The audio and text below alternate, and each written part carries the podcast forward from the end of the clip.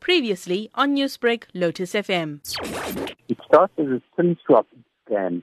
The uh, criminals go into a cell phone store with someone's cell phone number and they claim it's their own number and they say they've lost their phone and they ask if they can port their number to the new SIM card. And um, some of these cell phone stores have got very poorly trained staff who will just do that without asking for identification or not proper identification.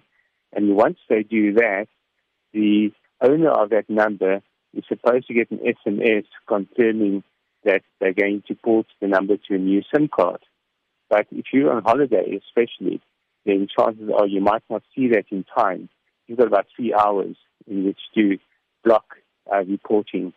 And if you don't see it and you don't block it, then suddenly the criminal has your um, cell phone number in their ownership. And they load that onto a new phone, download WhatsApp, and get access to your WhatsApp account through your phone number.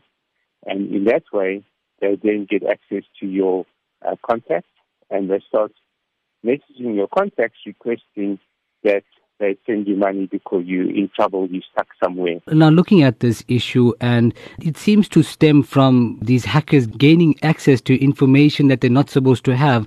But reports indicate that there are certain processes, like uh, the RICA process, being responsible for third parties to gain access and share users' information to these hackers. Is there any truth to that? There is supposed to be a process where you have to your identity as well as ownership of the phone number.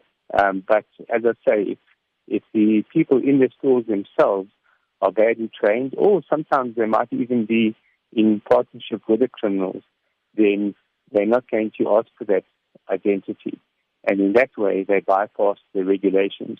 What we are recommending is that there should be a full RICA process when someone uh, requests a SIM swap. Now, which are some of the the unnoticed ways that hackers sometimes gain access to information from consumers? Uh, there's uh, three very common ways. The one is exactly as described, where they uh, find out what someone's cell phone number is, and then they attempt to steal their number basically by porting it. Uh, the second is usually uh, criminal gangs operating internationally. They send out a huge amount of emails saying that you need to log on to your account because there are issues with it. And the link they give you is actually to one of their own websites. And when you type in your username and password, they then immediately use that to log on to your bank account um, if you fall for that. And what then happens is when they log on, the bank will send the user a one-time uh, password.